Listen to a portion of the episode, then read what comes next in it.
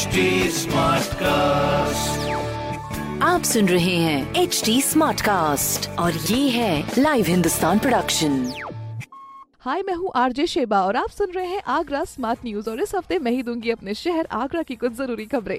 सबसे पहली खबर ये है, आगरा के कमिश्नर के निर्देशानुसार स्मार्ट सिटी प्रोजेक्ट के लिए फतेहाबाद रोड में जो स्टॉर्म वाटर ड्रेन का जो निर्माण है, उस काम में तेज़ी आने वाली है। वैसे भी आगरा में पानी का तो खैर आप समझ सकते ही है, कितनी ज़्यादा समस्या है। और अगली खबर यह है की आगरा मेट्रो कॉन्क्रीट के जो दो प्लांट है, वो तैयार हो गए हैं। अब उसको ट्रायल के लिए रखा जा रहा है। वो ट्रायल सही रहा तो फिर ये आगे बढ़ेगा प्रोसेस मेट्रो के हर काम की ज़रूरी इन्फॉर्मेशन आपको मिलती हुई ताकि आपको लगे कि हाँ प्रोग्रेस हो रहा है काम में।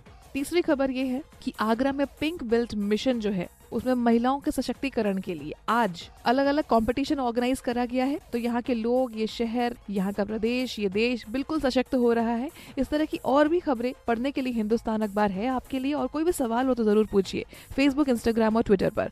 हमारा हैंडल है एट और इस तरह के पॉडकास्ट के लिए log on to W W W dot H T dot com आप सुन रहे हैं एच डी स्मार्ट कास्ट और ये था live Hindustan production smart Smartcast.